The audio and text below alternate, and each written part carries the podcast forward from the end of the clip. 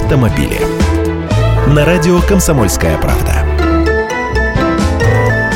Здравствуйте, я Андрей Гречаник. Новая порция ужесточений наказаний за нарушение дорожных правил подоспела. Пока все это лишь законопроекты, но дыма без огня, как известно, не бывает.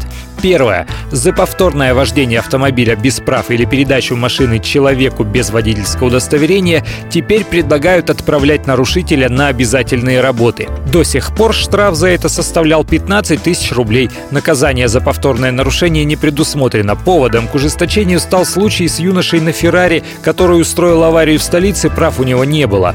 В Следственном комитете тогда предлагали вообще приравнять управление автомобилем без водительского удостоверения к незаконному ношению оружия, ведь машина – источник повышенной опасности. Вторая позиция – тонировка, про нее вспомнили снова. Народ-то расслабился, теперь номера за это не снимают, а 500-рублевого штрафа не жалко, понты дороже. Но депутаты теперь поговаривают уже о повышении штрафа до 5000 рублей за чрезмерную тонировку передних стекол автомобилей. Третье. Выезд на закрытый железнодорожный переезд предлагают приравнять к выезду на встречку и штрафовать за это не на 1000 рублей, а на 5000 или лишать прав на 4-6 месяцев. Ну а вот опасная тенденция – предложение упростить процедуру освидетельствования водителей на состояние алкогольного опьянения.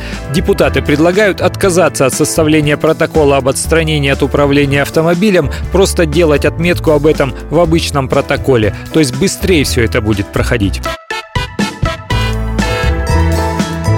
Автомобили.